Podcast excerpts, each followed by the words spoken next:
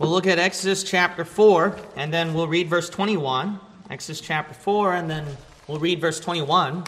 This is a famous passage concerning about the hardening of Pharaoh's heart. And God said to Moses before Moses was going to visit Pharaoh, and this shows the uh, foreknowledge of God. It's not that God forced Pharaoh uh, for his heart to be hardened, but rather God foreknew that Pharaoh's heart would be hardened. Otherwise, if God forced it, then it's not really powerful, his foreknowledge. So God foreknows that it was going to happen without him uh, trying to force things to happen. In Exodus chapter 4, verse 21, and the Lord said unto Moses, When thou goest to return into Egypt, see that thou do all those wonders before Pharaoh, which I have put in thine hand. But I will harden his heart, that he shall not let the people go.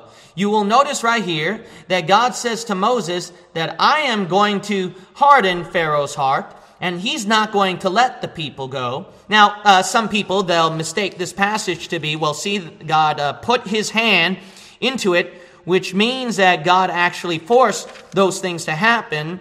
But actually, that is not so, because if you look at chapter 3, verse 19, you don't have to turn there, but in 3 verse 19, God already said before, I'm sure that the king of Egypt's not going to let you go. No, not by a mighty hand. So even by a mighty hand, he's sure that Pharaoh's not going to let them go. But the reason why God hardened Pharaoh's heart is because God is not the type of person who'll waste it. Whatever free choice a person's make, a person makes in his heart, whether to reject God or to be receptive to God, God's going to help you out either way. So if you're receptive, the Lord's going to convict your heart and then mold it and uh, use your heart for His glory. If you reject God in your heart, then He will harden it. He will deceive you. He will make you follow the things that your evil heart desires to do, and He's going to help you out to do that. You might say, why would God do that? The reason why is God's not going to waste anything. He's going to make sure that His hand's going to be behind everything and won't go contradictory to his plans. So basically, the basic English is this whatever free choice you make, God's going to make sure he'll get glory either way. That's the bottom line. That's the bottom line. Now, this passage is most famously used for preaching against hardening your heart toward God. Many people, they reject what God tells them and the preaching of the Word of God, and then they harden themselves. And it's amazing how good we are in doing that. And then there was a little bit of a flip to this, which was pretty eye opening. I'm like wondering, why can't we do that against the devil? Why can't we do that against the world? Why can't we do that against our flesh? In other words, there's a good type of stubbornness. A bad type of stubbornness is when you're hearing the preaching of the Word of God and your heart is not softened and you're not receptive to the preaching and you won't repent and you won't get right with the Lord and you won't forsake your sins because you're stubborn in your own ways. And I'm like, why can't we be like that against the devil? When the devil tries to preach at us, try to persuade and convict us to follow his whims, why are we like blind mice and we follow it so easily? Why can't we be stubborn, huh? Why can't we say, no, I ain't going to listen to you? Yeah. yeah. Amen, brother. And then Satan is that parent, oh, please, why don't you do it? Please, I'm begging you. You're like, no, I ain't going to fudge. Right. I'm not going to let go. Why can't we be stubborn against this wicked, evil world? And why does this wicked, evil world blind us? Why does the lust of our flesh destroy us? And why can't we harden ourselves against the devil's system? Okay. You know, the devil tries to break us Christians, and he's probably trying to break your life with whatever temptation or trial you're going through. Why don't you be hard to break, huh? Why don't you just harden yourself? Harden your heart against the devil and say, nah. You know, you're so good with that with the Lord. One thing I don't understand is no matter how God strikes you, and when he strikes you, it's scary yeah. that you still harden yourself against God, but when the devil strikes you, you don't harden yourself against the devil. Yeah. I mean, who's more fearful, God or the devil? Okay. I mean, uh, why do we fear the devil more than God? Why can't we have the fear of the Lord and just be stubborn against the devil and say, nah, get away from me? I'm going to do what I want to do for the Lord. You get off of my back. Why can't we be in total, total rebel mode, total independent mode, total stubborn mode? No, you ain't to tell me what to do. That lust of the flesh kicks in. Nah, you ain't to tell me what to do. Get away from me. I'm to do what I want to do. I mean, if you're so good at doing this during preaching, why don't you do that when your flesh preaches at you, huh? Yeah. What's the matter with you? All right. Now, believe it or not, this sermon was very last minute, but then the Lord gave me something, and so I'm going to preach it. I think I'm going to have fun. Let's pray. Father God, the sermon has come up at the moment because I struggled to find a message, and you know how the world, the flesh, and the devil, and a lot of things happen in our church where uh, it just interrupted my time. But Father, you always provide a way. And this is a sermon you laid on my heart. So I'm gonna, just going to trust you and preach this message. Fill within me your Holy Spirit, Heavenly Father. Have our hearts softened to the Holy Spirit and hardened to the unclean spirits in this room. In Jesus' name we pray. Amen. Amen. The title of my message is Hard to Break. Hard to Break. Let's look at Exodus 14. Exodus chapter 14. I talked about Pharaoh's case. Let's expound this a little bit more. Pharaoh, he went through 10 plagues in Egypt. He lost his firstborn child. And he still will not let God's people go. He let them go temporarily, and then he's like, nah, what did I do? I regret what I did. I'm going to harden myself against God and chase after those Jews and you know, God drowned them all out with the Red Sea. He had to do that to finally get them out of the way. But Pharaoh, he had no fear of God. And he said, No, I don't care. I'm going to chase after the Jews, even if it destroys me. Now, what boggles our mind is after 10 plagues of God, especially your firstborn child dead, you'd say, I just want to leave it alone. What made Pharaoh, and not just Pharaoh, the Egyptians, so stubborn and they insist, I don't care. I don't care. I'm going to still chase after those Jews.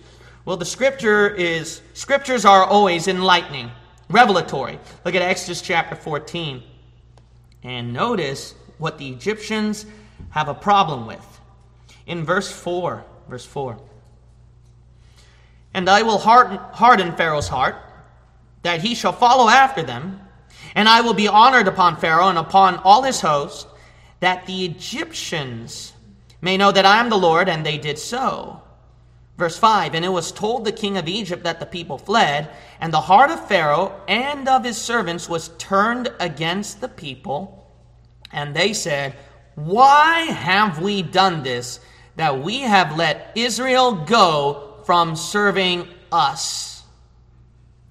You notice what's going on right here? God says, I'm going to have their hearts hardened again because that way they can finally recognize my power that I'm number one.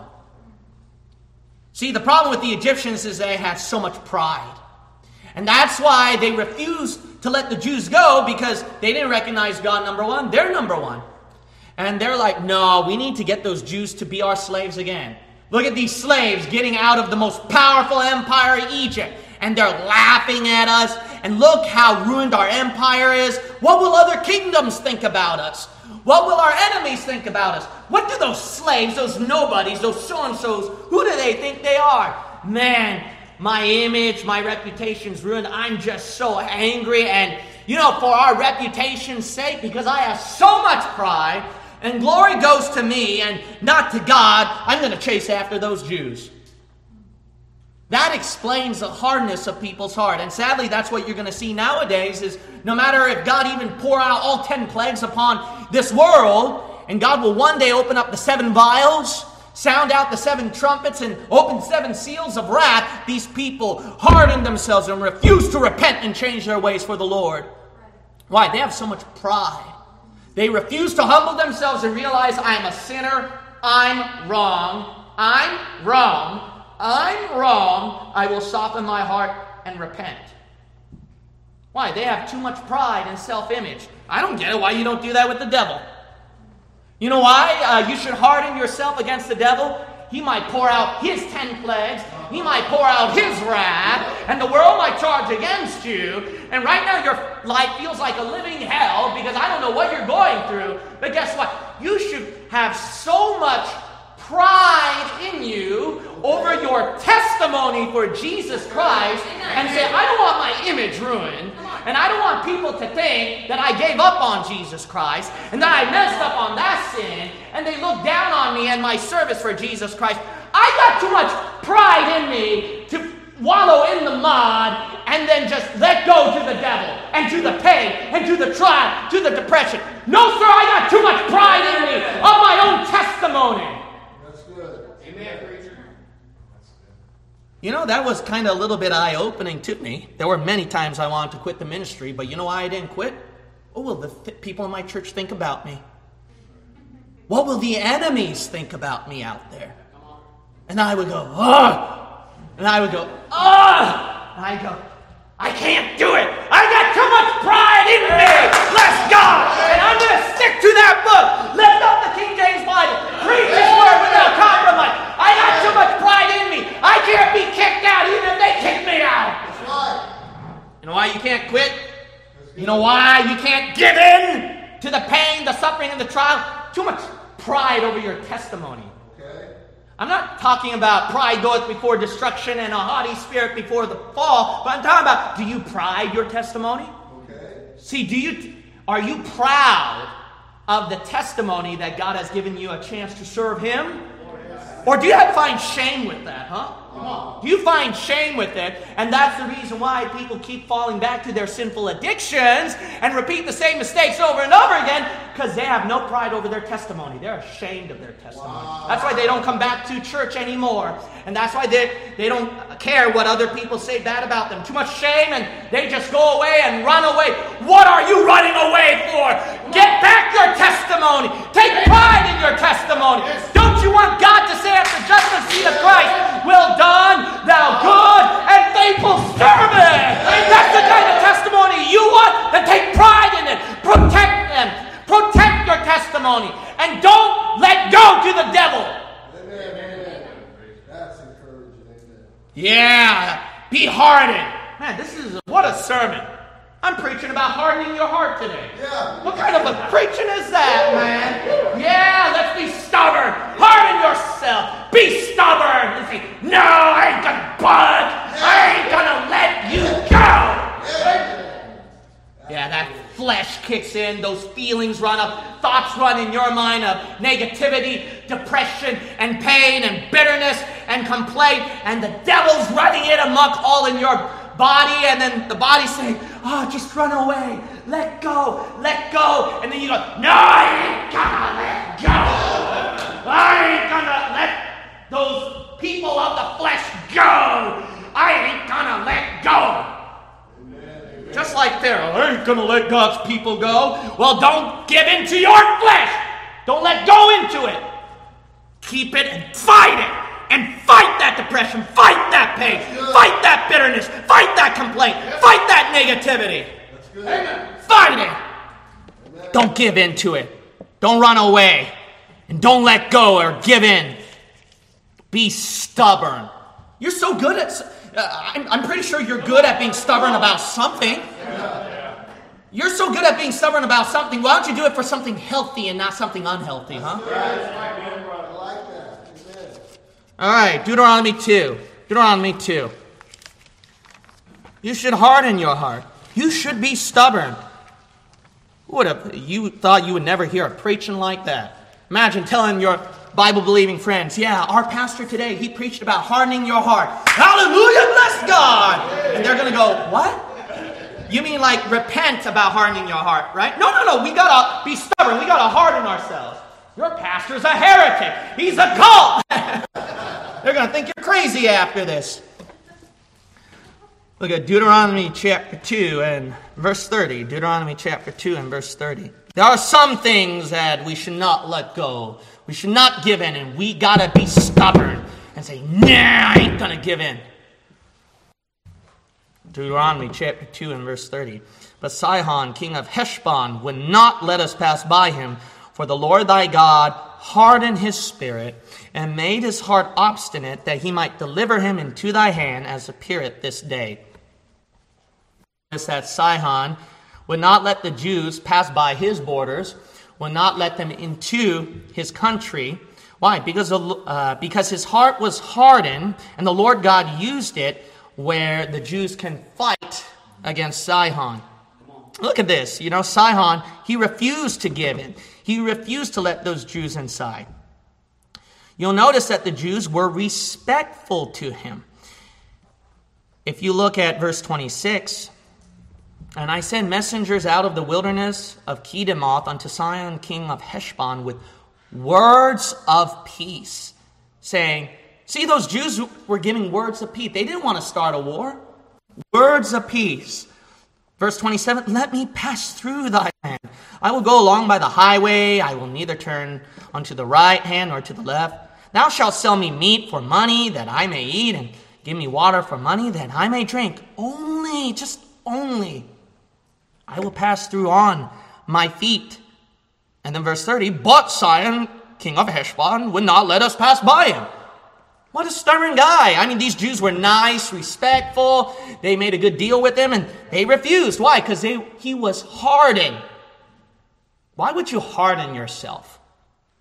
Well, it's pretty obvious. He doesn't want anybody inside his land, his territory. It's my land. It belongs to me. All this good stuff belongs to me. No, no, no. I don't want anyone to take it or invade it or, you know, maybe dabble with it. No, no, no, stay away. So he's filled with selfishness. He's filled with, this is mine. I'm not going to let it go. My friend, you've got to harden your heart and have a selfishness within you by saying, no, this flesh is mine. And the flesh cannot control me. The devil cannot control me. This body is the temple of the Holy Ghost. It's my land, my property. So guess what? Depression, you're not going to make me sad. This is my body. I'm going to be happy if I want to. I'm going to go out and have fun if I want to. I'm going to read the Bible and pray, sing and shout, clean, live a clean life. Why? Because I'm just too selfish. It's mine. And then here goes that little devil there. Uh, let us pass by.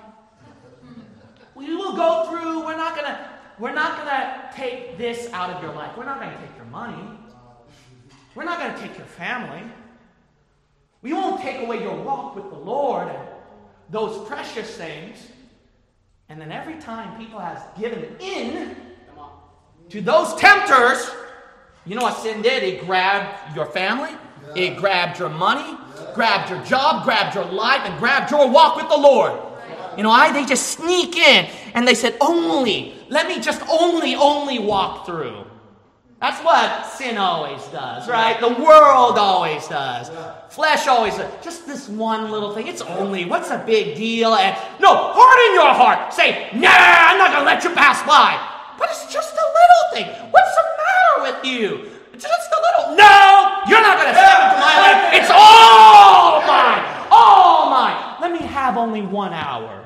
Just one hour to sin. One hour for the flesh. Just one hour. No, I'm too selfish. I'm too selfish. Every single thing, every hour belongs to me, and I'm going to use it for Jesus Christ. Every day, every second, not even one single thought of evil. Get out of here. Mine, mine, mine.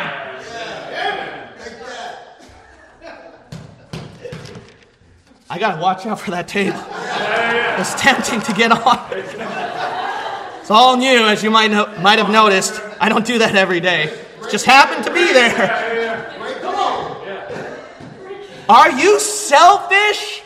Are you selfish and you want be stubborn and selfish? Every minute and second and little thought. Let me have just that one thought. No, mine, mine, like that. Say, it belongs to me, and I'm going to use it for Jesus Christ. But you sold it to depression. You sold it to fear. You sold it for sin. You sold it to the flesh. You sold it to jealousy, bitterness. No! Every single thing belongs to you. Own it. Possess it. Don't let it pass through your border. And finally, finally, for crying out loud, get a good night's sleep now. Because every single thing belongs to you. Don't share it with them. That's what the world does in the spirit of toleration and share. Let's share and tolerate. Don't you tolerate sin. Don't share it with them. All right? Own it for yourself. Own it for yourself and say, No, I want every single one of it. Goes to me. Me, me, me, me. Why? Because I want to use it for the Lord and for the Holy Spirit how it guides and yields me. Because that's my true desire that I want to do. Well, if that's what you want to do, why don't you do it? Yeah. That's good. That's your problem. See? You're a, you don't realize you are a slave to your flesh. You are a slave to the world system and the devil. Own it. Don't give a single piece to it. Look at 1 Samuel 6. Amen. 1 Samuel chapter 6. Harden your hearts. Be stubborn. Don't share a little bit and say, yeah, here you go, sin. Yeah, here you go, wrong doctrine. Yeah, here you go, uh, apostate church there. Yeah, here you go, a little bit of wrong thought there. Yeah, here you go, world and devil. No, no, no, no. Own it all for yourself. Clean up everything in your house, in your television, in your phone, and what you own in your life. Clean up most of all your temple inside. Clean it all out. And take back what rightfully belongs to you now and use it for the Lord. 1 Samuel 6 6. Wherefore then do ye harden your hearts as the Egyptians and Pharaoh hardened their hearts? When he had wrought wonderfully among them, did they not let the people go and they departed? Notice that the Philistines here, they're warning their people, uh, why are you hardening your hearts after all the things that God wonderfully did to the Egyptians? It's because of the wonders of God that the Egyptians caved in and finally let God's people go because it was just too mighty, powerful, heavy. God's wonder is so great and vast that they couldn't withstand it. And the Egyptians said, I have to cave into the power of God, and that's why they let God's people go. But isn't it amazing that after the first plague, they would have been in wonder of God's power? And they should have let God's people go. But they hardened themselves. Why? It wasn't wonderful enough to them. And not only that, they were trying to seek after their own gods to make just as wonderful so that they don't get amazed by the wonder of God. So then, here we go. Aaron throws down his rod. They should have been amazed at the wonder of that staff turning to a snake. But no, they didn't because the Egyptians could do it too. Look, our God can do it too. And they cast down their rods, and it became a wonderful. That's why they were able to harden their hearts against Moses, no matter what he preached. But you know who won at the end? God's wonder outdid the devil's. That's why they caved in. Now, my friend, I don't understand right here. Why do you cave into a little bit of the devil's wonder? This world is too wonderful for you, isn't it? The way TV, internet, and Hollywood glamorizes everything. Education, work, and I don't know your current trial or situation or your struggle, but it's too heavy for you. And because of that, it's easy to cave in to what you think is a good plan from your flesh, from your mind, from self, and from what the devil's tempting you. It's so much easier, let's be honest, it's easier to sin, it's easier to follow the world than God, because sometimes the, the options that they give is too wonderful, the world and sin. It's too wonderful and it's too great and it'll make life easier and better. Now, isn't God's wonders greater than the devil's? Isn't God's wonder greater than the world and the flesh? Hasn't God answered too many prayers and worked out too many things in your life that were so wonderful that you should have been hardening your hearts to the devil's wonder? Here goes the devil, throws down that staff, and then you get wondered by, wow, what a beautiful state. No, you got a great God who can just do just as good or even better. And his wonder is, outnumbers the devil. You should have sought after God's wonder, just like the Egyptians sought after their God's wonder. They weren't bedazzled by the wonder that, that the Lord flashed in front of their faces. No, the Egyptians weren't bedazzled by that. Oh, wow, I worship God. No, they're like, no, my God could do better. And then that's why they harden their hearts. Why can't your God do better than the devil? Amen. And when the devil goes, ooh, here it is, you suckers go, wow. No, you, when he throws down that staff, you should go, my God can do better.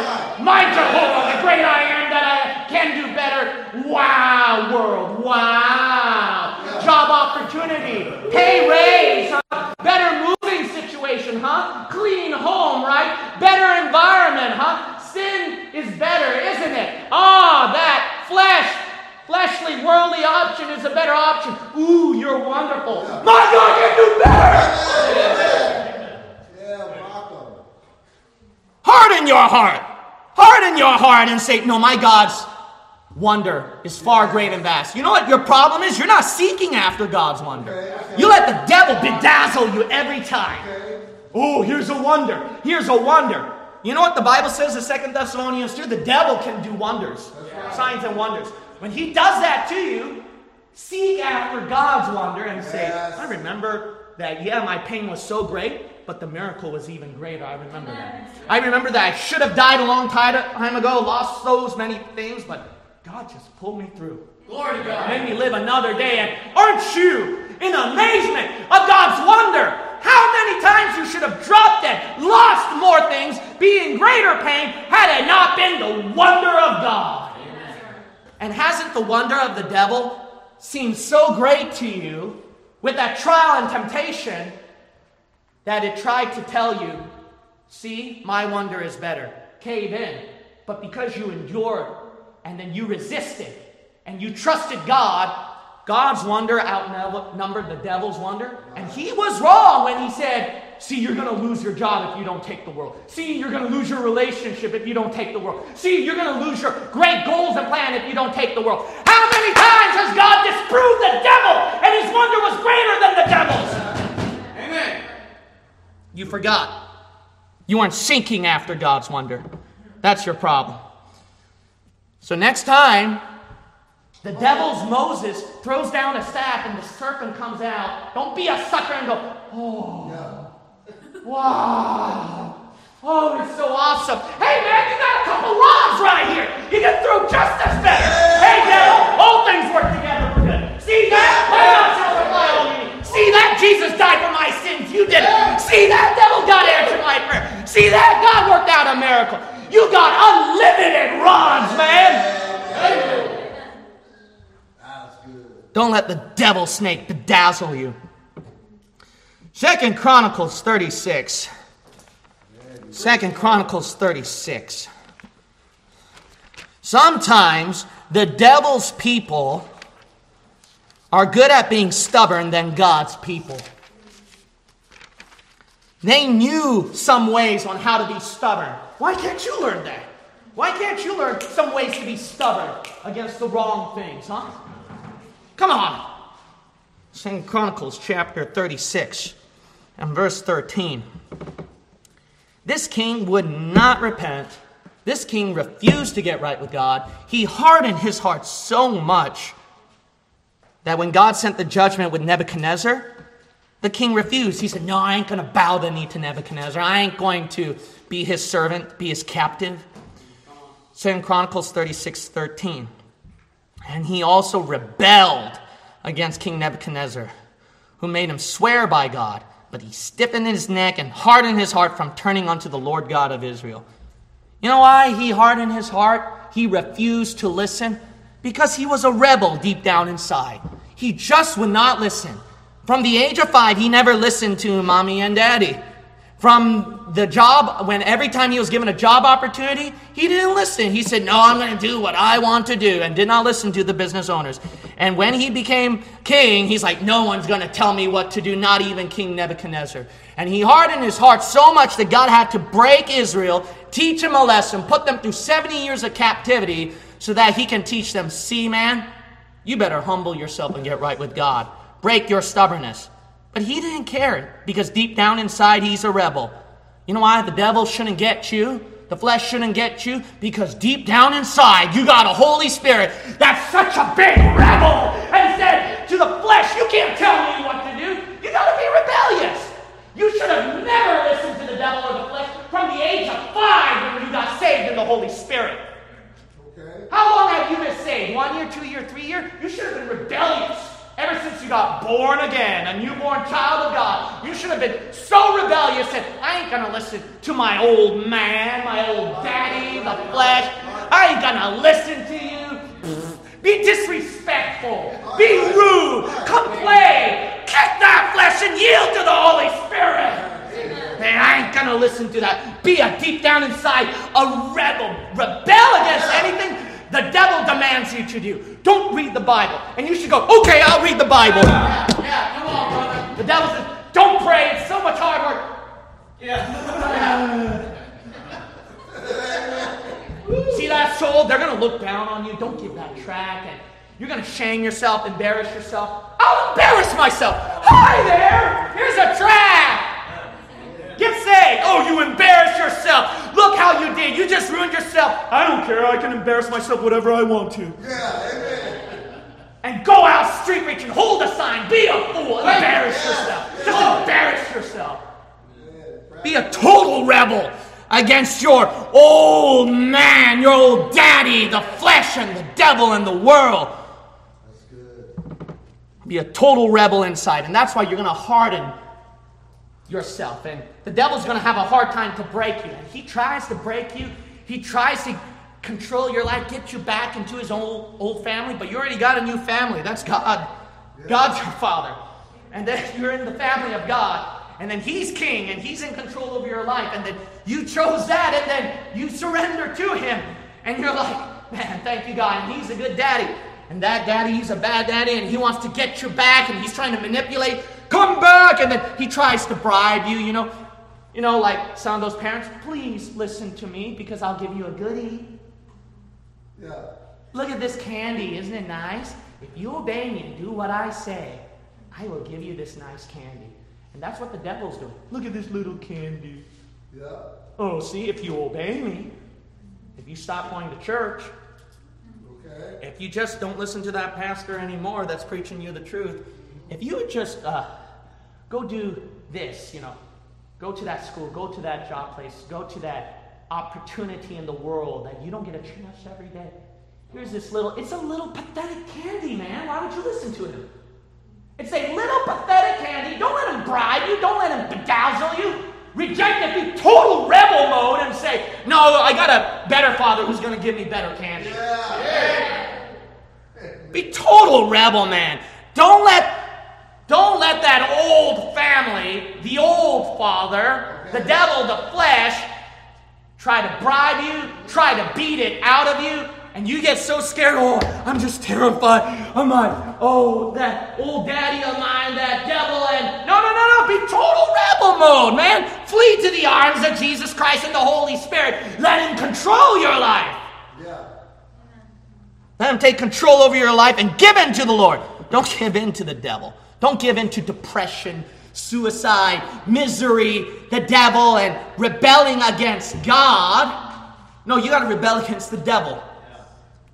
Rebel against the world system. Rebel against what your flesh wants you to do.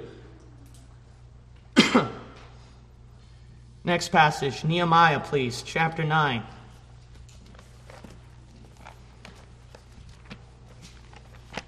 Nehemiah. And we'll look at chapter 9. If there's one thing you Americans are good at, it's being a rebel.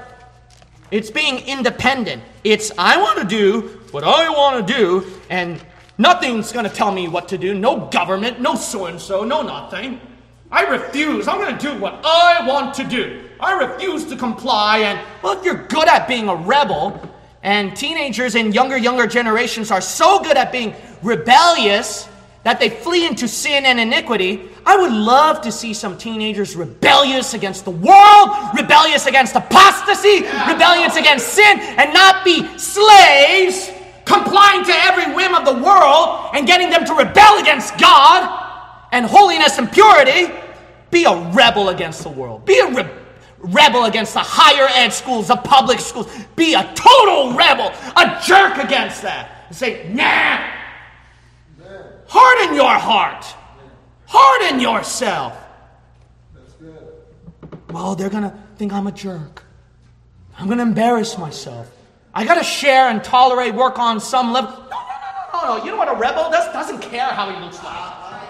Rosa, I care less what the devil thinks of me. Do you want to please the devil? I don't care what the world thinks of me. Do you want to please the world? Well, my flesh feels like, do you care about your flesh? Care less than that, man. Yes. Yes. Don't care what they say. Look at Nehemiah chapter 9 and verse 29.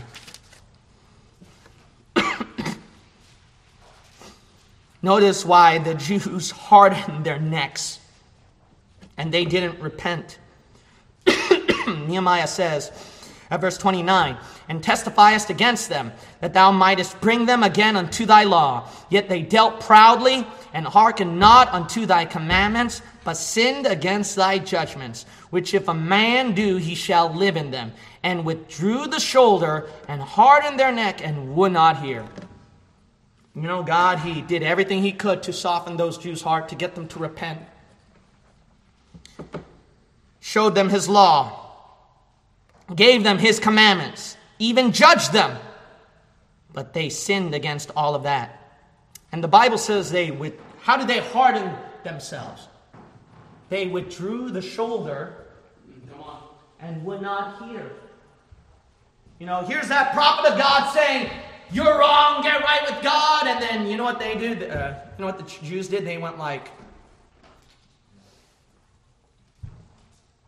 total, total stubbornness, hardening of the heart. I would like to tell you this if, if the world, if human nature is so good at that, to harden themselves against God, why can't you do that against the devil? When the devil, here he goes, and he's telling you, see this? The world says to you, come, and then flesh says, look, isn't this wonderful? You know what you should do?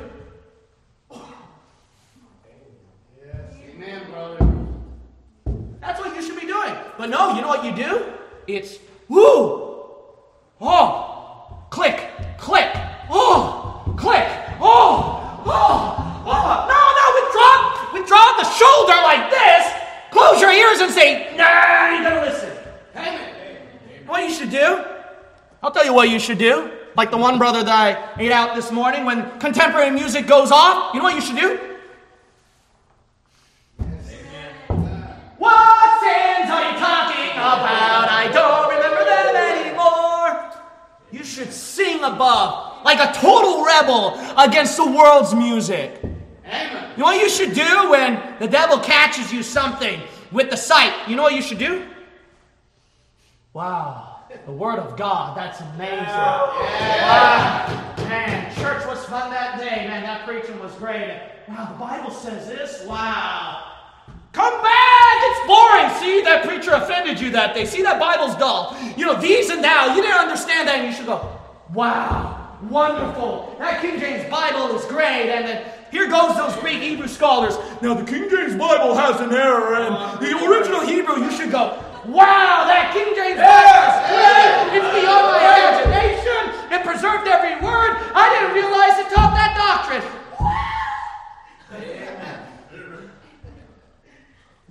Total rebel mode. You ever seen those rebellious teens and it just annoys you when you try to tell them what to do and then they just go, like that? You know what you should do? When the devil says and the world says, huh, huh, you know what you should do?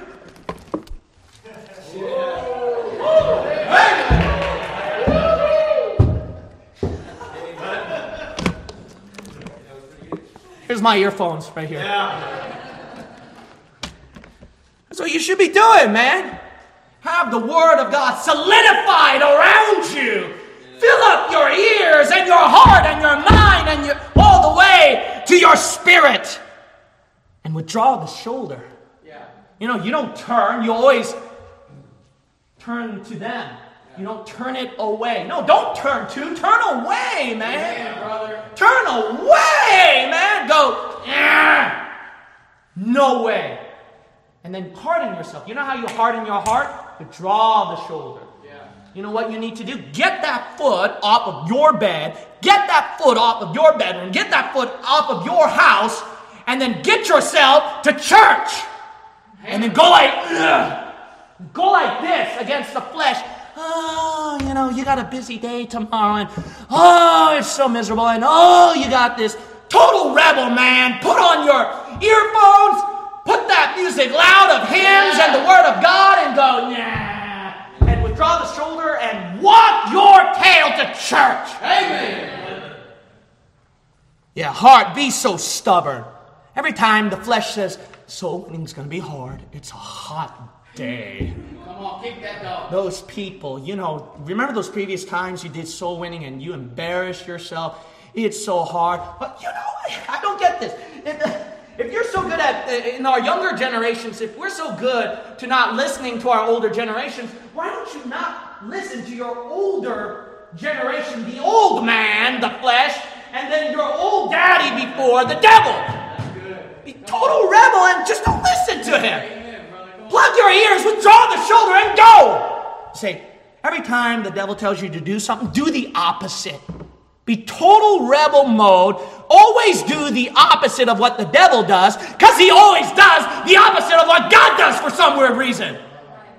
Just do the opposite of what the devil wants you to do. Don't go to visitation because, all right, time to go to visitation. Yeah! I'm just going to displease my old man, that flesh, and I'm just to go and serve the Lord. Look at Proverbs. Proverbs chapter 29. Proverbs 29.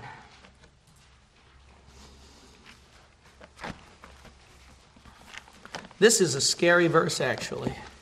It's a famous passage in Proverbs 29. You know why people keep falling back to the sin and they refuse to repent? They harden themselves. And you know what the Bible says in Proverbs 29 1? He that, being often reproved, hardeneth his neck, shall suddenly be destroyed, and that without remedy. Nowadays, we live in a generation, and let's be honest, a lot, uh, probably all of us are guilty of this verse, right? that God constantly reproves us, He chastises us, and He's been patient for a long time with you. But you harden your neck, and then one day it just hits you like a ton of bricks, and you've been destroyed, and there's no reparation for that. No turning back now. But for some reason, even if you tell the people that, you preach them that, you tell them that, people still don't care. And they're like, well, I could care less. And they just still do what they want to do. why are we living in that generation now? I'll tell you why they're able to do that is because they love the thing that they want to do so much, the sin that they want to do so much, that they could care less how much pain they go through in their life. Because they're so hooked. They love it so much. And the, and here it goes, you know, but there's no turning back. You get hooked to drugs. And there's no turning back. You're not going to get your body back, your mind back. Once you do that, there's no turning back with divorce. There's no turning back with abandonment of family. There's no turning back of sinning in church as a pastor and then, you know, getting your testimony back. There's just some things that cannot be repaired. But you know what? People still sin and do what they want to do. And they're so stubborn and they harden their hearts and they refuse to repent. Even if there's, if you warn them, you know, there's no second chance, no reparations. People don't care. They'll still do what they want to do. The evidence is people who reject Jesus Christ. And there's no second chance when you die, but they don't care. They're like, I could care less about hell and eternity. I got a question. People are so good at hardening themselves because they just love that sin so much, that dark thing so much. I don't understand why we can't do that for the Lord.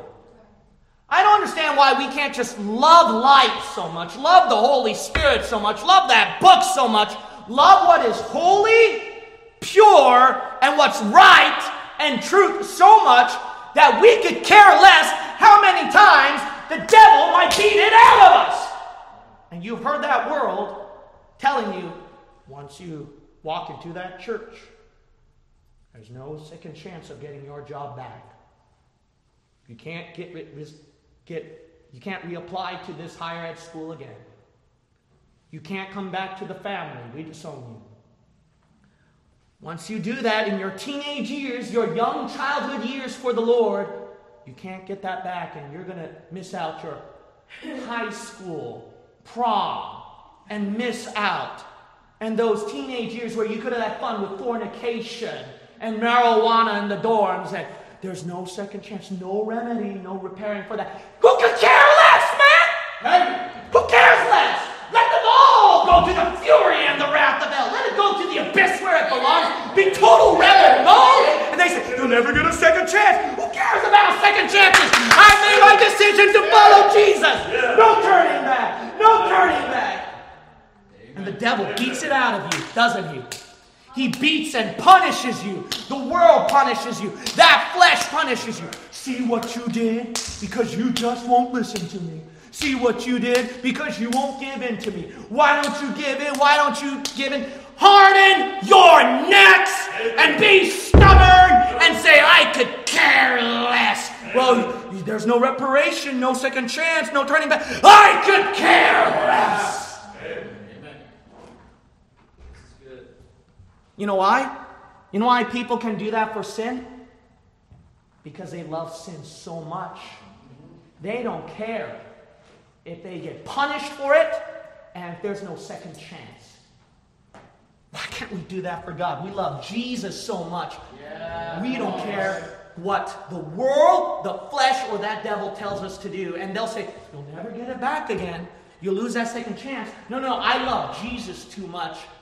And I'm so hooked and addicted that I cannot turn back. I'm stubborn. I'm going to do what I want to do. I'm addicted to Jesus, bless God. And I will keep it that way and be stubborn that way. And if I lose a home and go homeless on the street and keep up my drug addiction of Jesus Christ and the Holy Spirit, guess what? Let me run out on the streets.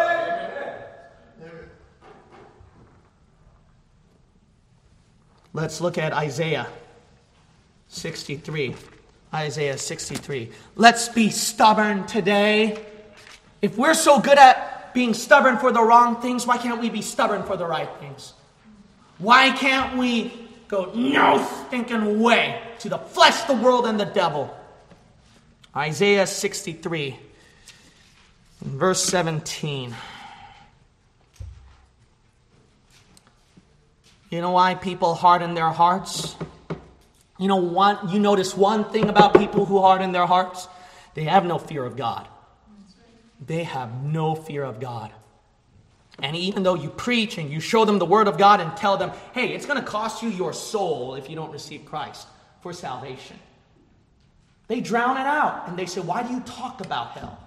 You're so offensive. You should never talk about hell. Your preacher's preaching against sin, and then people go, Why do you have to talk about that stuff? And they get offended and mad, and they get stubborn. They don't want to hear it. Why? Because they don't want to be reminded to fear God. They think it's so scary. It's all about love and toleration. And that's why they harden their hearts and do what they want to do, because they have no fear of God. Look at Isaiah 63 17. The Word of God reads, O Lord, why hast thou made us to err from thy ways, and harden our heart from thy fear? Return for thy servant's sake the tribes of thine inheritance. Oh, to God, we would have the fear of the Lord so that we don't harden ourselves and yield to the Holy Spirit, right? Oh, that we wouldn't harden our hearts and the fear of the Lord is a valuable thing. But you know what's amazing? I think that the fear of the world the fear of our flesh, Come on, brother. the fear of the devil seems to triumph more than the fear of the Lord. And because the devil is so fearful, and you go, man, that trial is so tough. No, I can't endure. I want to run away from that. I want to get away from that. I cannot resist that pain and that struggle. Why? Because the devil is so fearful. Goliath is too great. I'm so scared. No, no, no, no. You got to harden your heart. You got to lose your fear of the devil, lose your fear of the flesh and the world, and then you got to go, come on, Goliath. Yeah, come on. Amen. But Goliath is so big. Doesn't it hurt? Doesn't it? No. I mean, if you're so good with that with the Lord when he beats the fire out of you, I don't know why you can't do that against the devil. Let's preaching, brother. You go, you know what people do nowadays? They drown out. They don't want to hear about hell and they don't want to hear about the judgment of their sins so that they can lose their fear of God. Why don't you drown out what the devil tells you? You know, you're going to lose this, you're going to lose that. His fear. And then say, drown it all out, get offended, get offended by that, and say, How dare you? Why don't you shut your stinking mouth, man?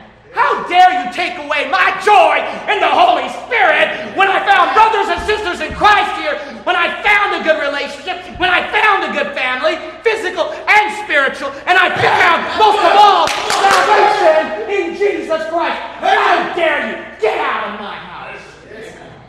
Stay out. Be offended. Be offended. When the devil comes in and then tries to make you fearful about his version of hell and his version of fear. And, and then he's trying to say, see, if you don't do this, this bad thing's going to happen. Why don't you fear me? No, ignore him. Be offended. Walk out. If you're so good at ignoring the fear of the Lord, you should do the same with your flesh and the world and the devil. Be in total ignorance mode, a total ignoramus against what the flesh puts out to you. If you don't take that job, if you don't do this thing, and if you don't rebel against God, and if you uh, if you stop, if you would only stop praying and do this thing, and they might say it's worldly, secular, or you know, not following the will of God. If you don't do this, you're going to lose everything. You're going to be miserable and sad. And then, you know, we live in a day and age where Christians cower and they go, You're right. Oh, oh, oh.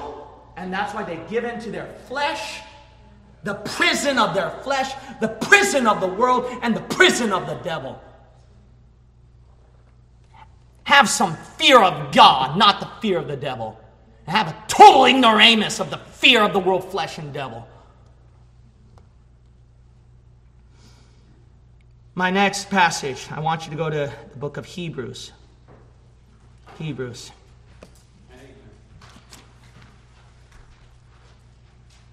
Chapter 3.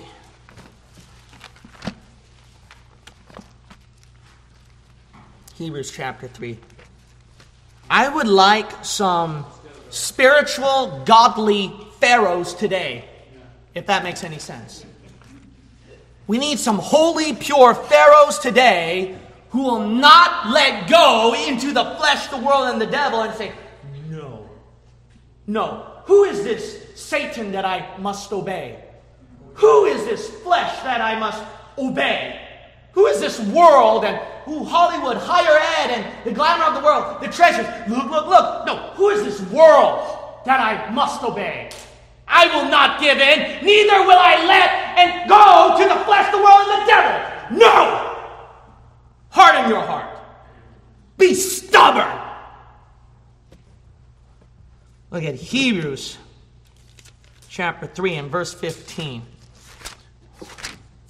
Hebrews chapter 3 verse 15. These Jews, they had a lot of. Uh, how dare they did do this to God? Didn't they have the fear of the Lord, especially after he drowned out the Egyptians? But they hardened their heart, did not listen to God, and that's why they got overthrown in the wilderness. Hebrews 3:15. They provoked God. Hebrews 3:15. While it is said, "Today if ye will hear his voice, harden not your hearts as in the provocation." Oh, they provoked God. Oh, what did they provoke him? Or some, when they had heard, did provoke. Howbeit not all that came out of Egypt by Moses. They provoked the Lord. You know what they were doing? Can God really provide us food out here in the wilderness? Is God really that great that He can take good care of us? That's why they harden their hearts. Now, I don't know why you can't do that with the world, the flesh, and the devil. That's right. When that job opportunity comes that gives you six digit figure salary or whatever, and your future's all planned out, your retirement plan, 401k, and the worldly options out there, I don't know why you can't just provoke the world and say, What good is that thing going to do to me? What good are those riches going to do in my life? And you should complain. You should complain about the world, the flesh, and the devil. You should complain every single time you yield into the sin of that flesh and go, man, this don't satisfy me. Man, this is just miserable. Man, you know, uh, it didn't give me that joy that I wanted. Sure, it gave me some hype, but it didn't go really high and it didn't go that long. And I don't know why, flesh, I keep listening to you. Are you really that great? Are you really that powerful? Complain and provoke the world, the flesh, and the devil. That way you can harden your heart against its temptations and its allures. And when trial, tem- trial and suffering is so great and depression seems the easier way, and then come and then bitterness seems to be the easier way. And then your own plan rather than God's plan seem to be the easier way. Because that trial is so great, provoke that trial and said, I don't know what getting sad and committing suicide did good for me. I don't know what, uh, you know, just crying in my bedroom all day did any good for me. I don't know what I did by giving into alcohol and drugs to take away this pain did any good for me. It don't do a lick of good. Why am I wasting money on that? good precious money on that. Complain and provoke the world, the flesh, and the devil. We're so good at complaining about the things of God. It's about time God's people complained about the things of the world, man. Yeah. Complained about the things of the flesh, man. Complain the things about the devil, of that suffering and that trial. Just complain about those things. That's good. Don't give in to that. Provoke it. Provoke it. All right, go to Acts 19. I'm done. Acts 19. Oh, to God, we would have some Christians who would harden their hearts against the flesh, against sin, against evil, impurity, and the riches of this world. Oh, that we would have some stubborn Christians today who would not compromise, who would not budge, and not give an inch to it. Look at Acts chapter 19 and verse 9.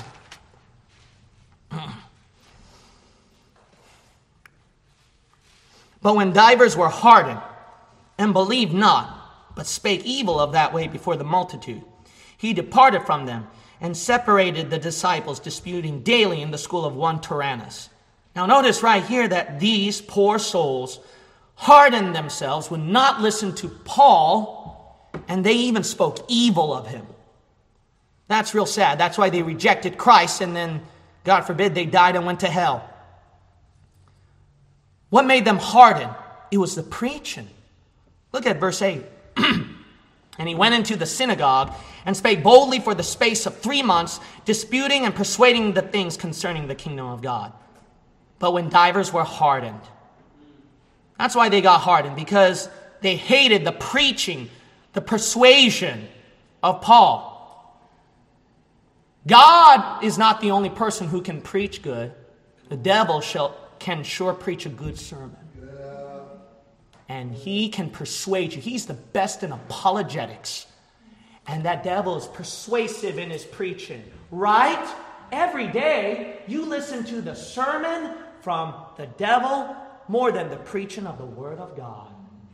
You come Sunday, your heart gets softened to the preaching of the Word of God, but come Monday, you listen to the preaching from that wicked old flesh. And Tuesday, the preaching of that wicked old flesh. And Wednesday, that wicked old flesh keeps preaching at you. And you're that person sitting so faithfully in the church of Satan. And in that church of Satan, that flesh preaches at you. And then you go on that altar and give in to that flesh so many times and say, Oh, forgive me, Satan and flesh. I'll do what you want to do. I'll give into depression. I'll give into bitterness. I'll give into suicide. I'll get into the winds and the waves of the flesh. I will fulfill your desires. Oh God, flesh, I worship you. You've done that faithfully every day. And then Sunday, you're serving two masters. Oh, you know what you should be doing? You sh- when you hear that preaching, you should be hardening your heart against the preaching from the flesh yeah. and the persuasion of that flesh.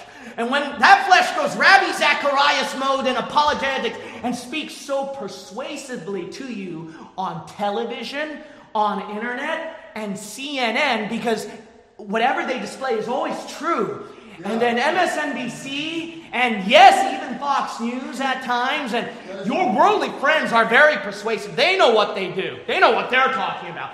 They're good, great awakening revival preachers, my worldly friends. And, you know, those public school teachers, they got degrees behind them. so persuasive. And you know, what? I found fellow apostate Christians too, fellow saved brothers and sisters in Christ. And they told me that, you know, the church and the way I'm living is too extreme and too. Don't listen to their preaching!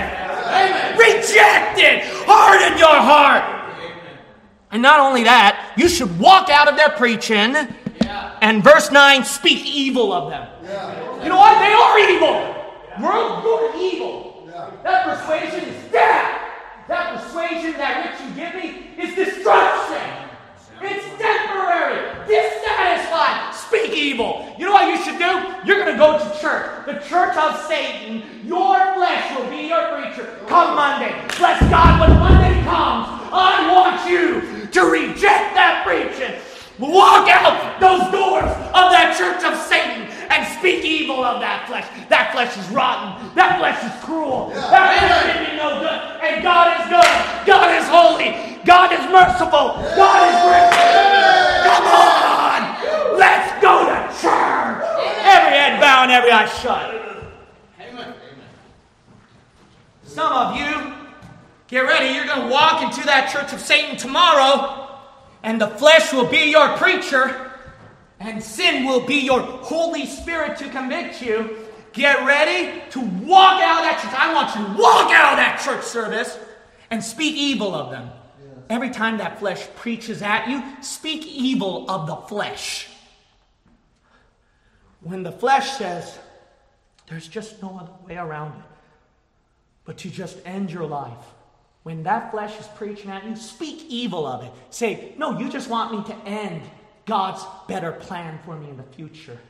You just want to rob and destroy my life. Every time that flesh preaches at you, you speak evil of that thing. At the same time, same time that temptation comes, you need, need to be in the habit of speaking evil of that temptation. And say, You're fake, and you're not real and your satisfaction is temporary. You're dissatisfied. You're trying to trick me and lie to me.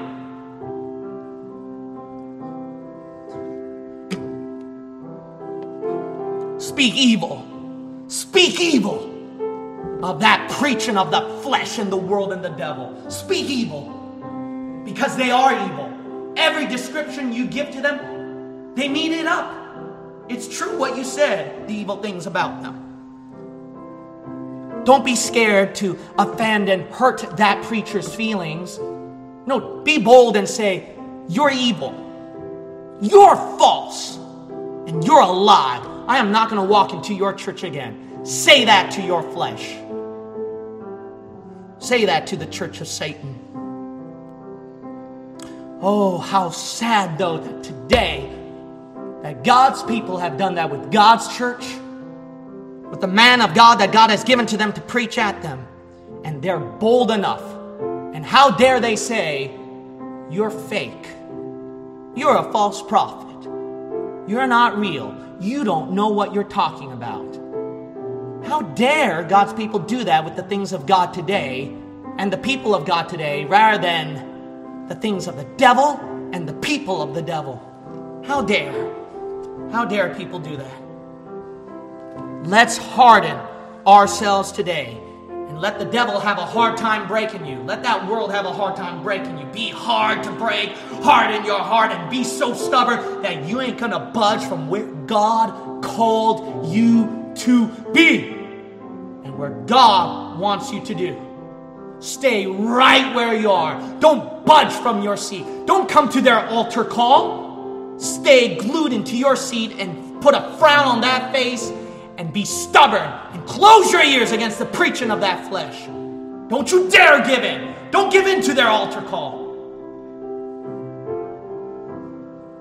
I want people, I want some people today to be stubborn today as they are in the altar right now, confessing their sin, repenting, and committing their lives.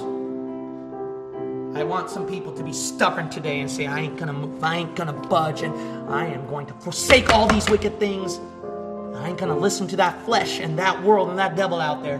I don't know what trial you're going through, and I don't know what temptation you're going through, but guess what? You can be stubborn against them, be total rebel mode, and just reject them and disobey them. You are not their slave. You are not their captive. You are free in Jesus Christ.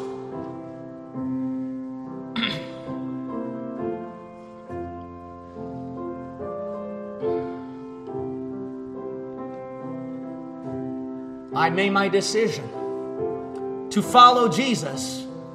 And guess what? No turning back. No turning back. I have decided to follow Jesus. I have decided to follow Jesus. I have decided to follow No turning back, no turning back. The world behind me, the cross before me, the world behind me, the cross before me, the world behind me, the cross before me. No turning back. No turning back. Let's close with a word of prayer. Father, I pray that people have not hardened their hearts to this preaching. I pray they soften themselves to the preaching of your word. They didn't get offended by this preaching, but they hearkened to your word. I pray that they got offended every ounce to that flesh, to that temptation, those lies of the devil and from that wicked world. I pray they got fully offended by them and that they made their decision to harden themselves and they won't let that world, that flesh, that devil break them as easily as before. Harden our hearts, Heavenly Father, to the things of evil and sin and what displeases you. Help us to harden ourselves and not turn back, but to soften our hearts to your ways, to how the Holy Spirit leads. Be so soft, be so tender, and listen deeply to that still small voice. In Jesus' name I pray. Amen. Amen.